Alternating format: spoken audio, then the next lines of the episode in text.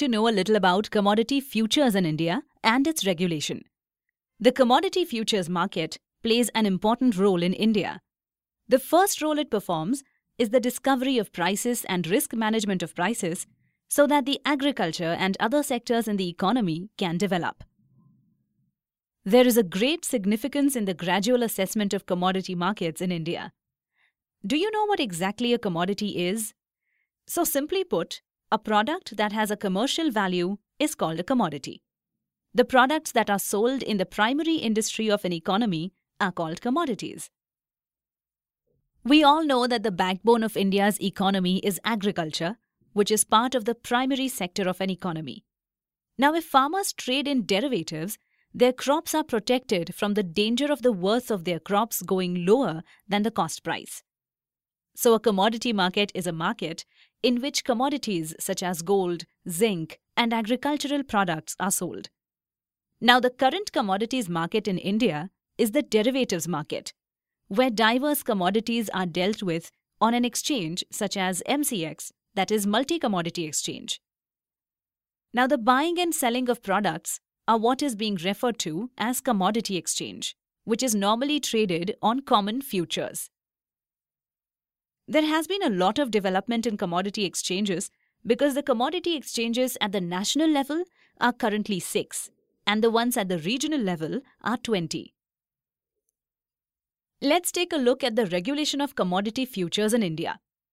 Now, the first chief regulator of commodity futures in India was the Forward Markets Commission, FMC, which came into existence in the year 1953. FMC regulates 17 trillion rupees worth of commodity marketing as per the latest official numbers available. FMC has its headquarters in Mumbai, and the financial supervision was controlled by the Ministry of Finance. And as time went by, FMC was amalgamated with the Securities and Exchange Board of India, more commonly known as SEBI. 1875 is when the first derivative market was set up in India. Later on, a futures market for commodities was set up.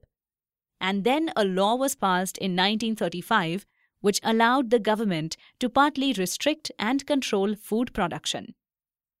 This gave the government the ability to ban the trading of food commodities. It made decisions like restricting trading and futures markets when it felt that the derivatives market added speculation.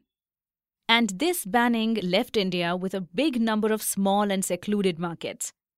This happened until the markets were revived and regulation started being done by the right bodies, which currently are the government, FMC, and Commodity Exchange Control Regulations. Commodity exchange frames and enforces the regulation. Do you have any idea of the roles of Forward Markets Commission? Well, let's check them out. There are different hats worn by the FMC. The first is, it advises the government on the allocation of the abolition of identification from any commodity exchange. The second is that it observes the activities of the forward market and acting according to the capability it has been given by the law.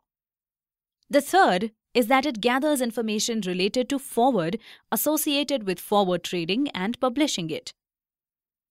The fourth is that it provides counsel on how to improve trading of the futures market and commodity exchange. The fifth is that it examines the records and accounts of any popular exchange or a person belonging to such an organization. And finally, the sixth is that it executes other tasks given to it by the FCR Act 1952. So in conclusion, commodity futures has a long history, but is currently modernized, not forgetting that it is growing. Investors can therefore comfortably trade with the Indian futures market. And that pretty much sums up the commodity futures in India and its regulation.